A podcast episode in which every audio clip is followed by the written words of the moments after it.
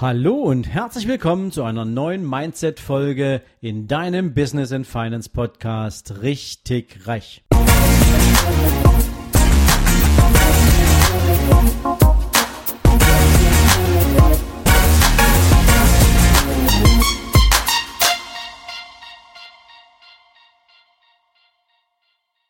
Hallo und herzlich willkommen zu einer neuen Mindset-Folge. Heute geht es um Selbstdisziplin die uns davor bewahren soll, selbst Betrug zu begehen. Ja, wie hängt das jetzt zusammen? Wir haben jeden Tag jemanden um uns herum, der uns erklärt oder der uns unterbewusst vermitteln möchte, dass das Leben noch so viele schöne Momente hat und so lebenswert ist und gerade jetzt im Frühjahr mit der Aufbruchstimmung, mit der Euphorie des Neuanfangs liegt natürlich das Argument immer wieder auf der Hand, lebe heute und nicht morgen. Das Jahr war schon viel zu grau und die Zeit innen drin war viel zu lang. Geh jetzt raus und gönn dir eine große Portion Leben. Schaff dir was an, genieße den Augenblick. Ja, und das ist bis zu einem bestimmten Zeitpunkt ja auch völlig in Ordnung. Allerdings musst du halt wissen, wie du das für dich organisierst. Ich möchte dir gerne mal ein Beispiel machen. Stell dir vor, du hast ganz diszipliniert dein monatliches Einkommen in verschiedene Konten verteilt. Also du hast dir ein Kontenmodell gebaut und mit diesem Kontomodell arbeitest du auch an deinen lang-, mittel- und kurzfristigen Zielen. Also beispielsweise hast du dich damit auseinandergesetzt, was für ein Vermögen du langfristig denn mal haben möchtest. Also sprich, du hast den Betrag überlegt, der dann irgendwann mal einen, ein, ein, ein, Erfolg für dich in Form von Ertrag generieren soll, aus dem du deinen Lebensunterhalt finanzierst. Und wenn du es richtig clever gemacht hast, dann hast du diesem Betrag auch einen Termin gegeben. Das heißt, jeden Monat nimmst du von deinem Einkommen einen Betrag X zur Seite und packst den auf den langfristigen Vermögensaufbau. Jetzt hast du vielleicht noch parallel dazu ein mittelfristiges Ziel. Du möchtest dir vielleicht in den nächsten vier bis fünf Jahren ein neues Auto anschaffen. Und weil du vielleicht nicht möchtest, dass die Rate für eine Finanzierung dein monatliches Einkommen stark belastet, findest du es vielleicht ganz praktisch, wenn du mit einer größeren Anzahlung arbeiten kannst und bringst also auch hier schon jeden Monat eine entsprechende Sparrate auf ein anderes Unterkonto. Ja, und lass uns jetzt noch ein bisschen kurzfristiger denken. Du möchtest dieses Jahr einen großartigen, fantastischen Urlaub machen und in dem möchtest du nicht darüber nachdenken, ob du dir einen Mietwagen leisten kannst, in welchem Restaurant du essen gehst, ob das eher ein Hostel ist oder ob das ein Fünf-Sterne-Hotel sein kann, je nach deinen ganz persönlichen Befindlichkeiten oder Wünschen, ähm, sollst du den Urlaub machen können, den du gern haben willst. Und auch dafür legst du dir jeden Monat Geld zur Seite. Und jetzt haben wir die Situation, du bist unterwegs, es ist wunderbares Wetter draußen und du genießt den Tag und stehst jetzt plötzlich vor einem Klamottengeschäft und denkst so, ach, mich, ich könnte mich mal wieder wohlfühlen in ein paar neuen Klamotten. Eigentlich ist dein Schrank noch voll vom letzten Jahr und eigentlich ist von diesen Klamotten auch nichts, wo du sagst, da passt du nicht mehr rein oder ähm, die haben sich irgendwie schon abgetragen. Aber du möchtest gern das Gefühl genießen, etwas Neues zu tragen. Und etwas Neues zu tragen hat natürlich immer irgendwie seinen Reiz. Aber wenn du dich erinnerst, nachdem du das letzte Mal neue Sachen gekauft hast, hast du sie gewaschen und nach dem Waschen war es halt nicht mehr so neu.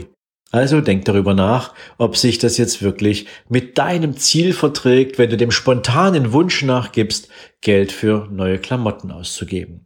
Und das können so viele andere verschiedene Verführungen sein, ähm, denen man sich damit entsprechend widmen kann und mit denen man sich am Ende keinen Gefallen tut.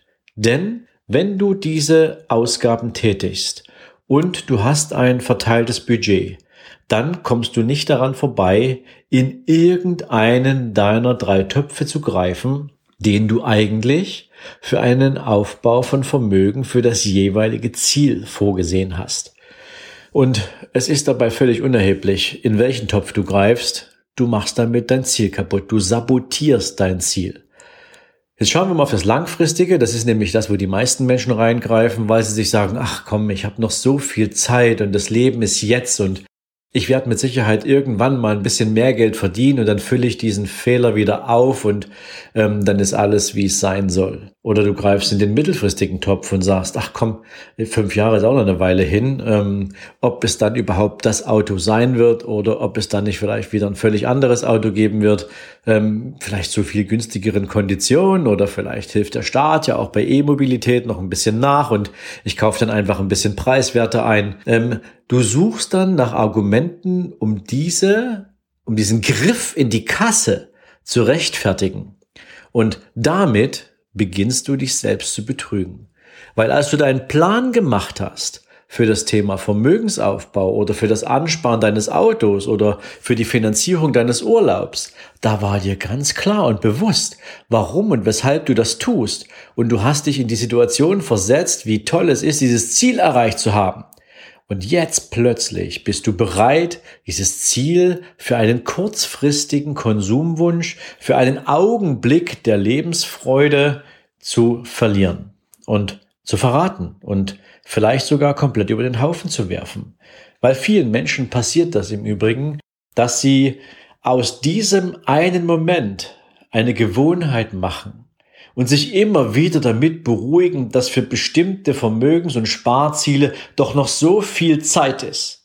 Und ich möchte dich gern mit dieser Folge vor diesem kleinen Fehler bewahren. Denn dieser kleine Fehler, dieses mit dem Augenzwinkern wegdrücken, dass es Konsequenzen hat, dass du nicht das Vermögen haben wirst, dass es nicht dieses Auto sein wird, dass es vielleicht nicht dieser Urlaub wird, den du dir vorgestellt hast, ist der Anfang von dem Rückschritt, von dem Weg zurück zum Ausgangspunkt dessen, als du mal mit einer gewissen Unzufriedenheit deine Zukunft betrachtet hast und damals die Entscheidung getroffen hast, du willst jetzt etwas ändern.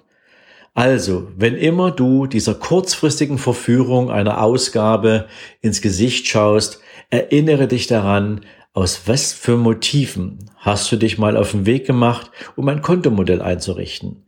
Welche Motive waren der Grund dafür, warum du dich für Vermögensaufbau entschieden hast?